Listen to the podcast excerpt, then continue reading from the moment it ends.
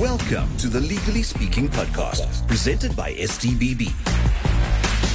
A conversation dedicated to answering your legal questions and a platform where our team of specialist attorneys share their expert advice and legal know how with South Africans.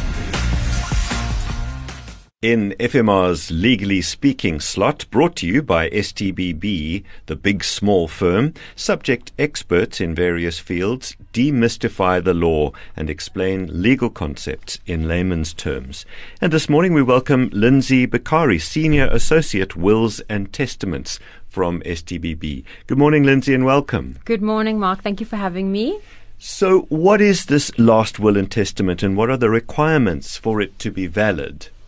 A will is simply put a document which sets out exactly what you want to happen to your estate when you pass away.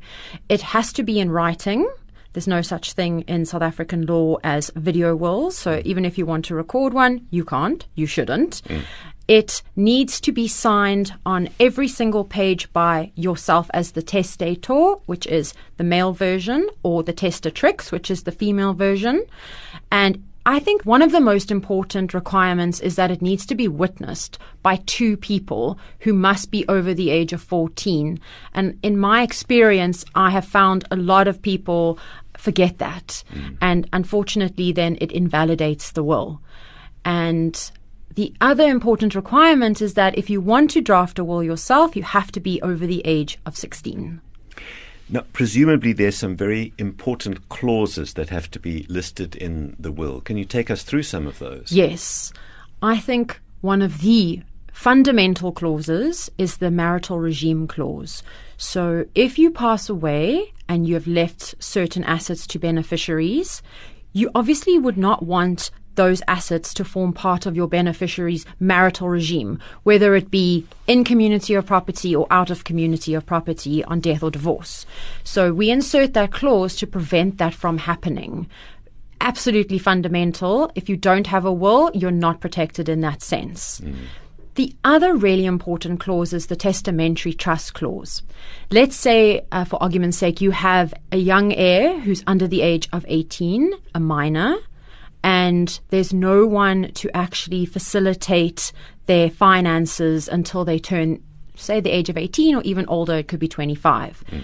We then would insert a testamentary trust, which only comes into effect on your death, and you would appoint trustees in your will, and they would then manage those funds on behalf of that minor beneficiary until they attain the age that you want them to have attained. And after they've attained that age, they walk away with everything. Mm. Now, presumably this does happen, although everybody knows how important it is to have a will. But what happens if someone passes away and they don't have a will in place? If they don't have a will, then the Intestate Succession Act comes into play.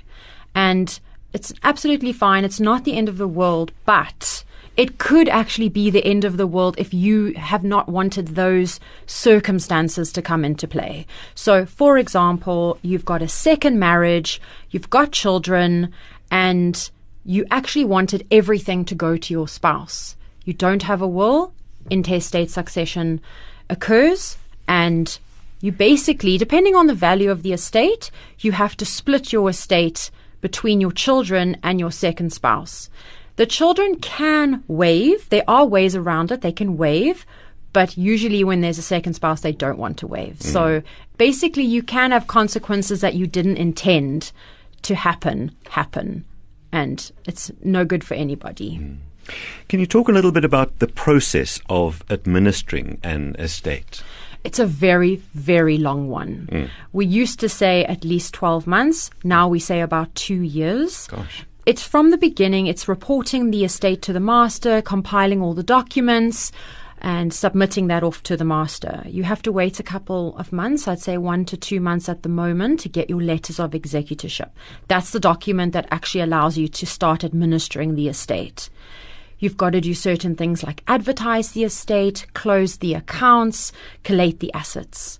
Only, and that process can take a very long time. Mm. Only once that has happened can you submit what we call a liquidation and distribution account to the master. That's the account that sets out your assets, your liabilities, your income, and your expenses after death. And once that is done, that is then advertised. and at the same time, we attend to the taxes in the estate. So, all in all, I would say about two years to get to the point of distribution. And presumably, one would have to pay taxes after one passes away. Definitely. I like the saying, um, nothing is more certain than death or taxes. Yes. So, in this yes, case, both. Yes, exactly. You do.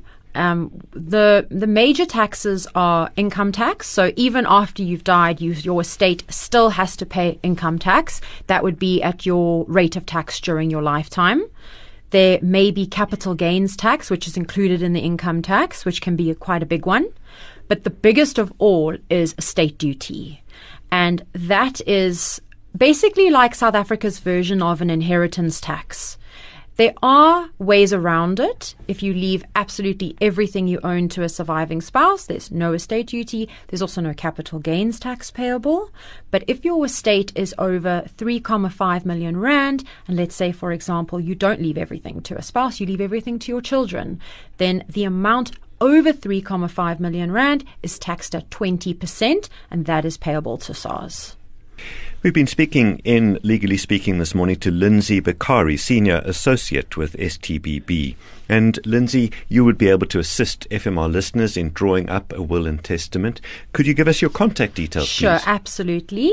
You can reach me on 021 673 4700 and my email address is estates at stbb.co.za. And finally, you can check us out at www.stbb.co.za. Thank you very much, Lindsey Biccari. Those numbers again 021 673 4700 or the email address is estates at stbb.co.za and the website address stbb.co.za. Legally speaking, this podcast has come to an end. Thanks for joining the conversation. And if you like what you're hearing, visit us at stbb.co.za for more info.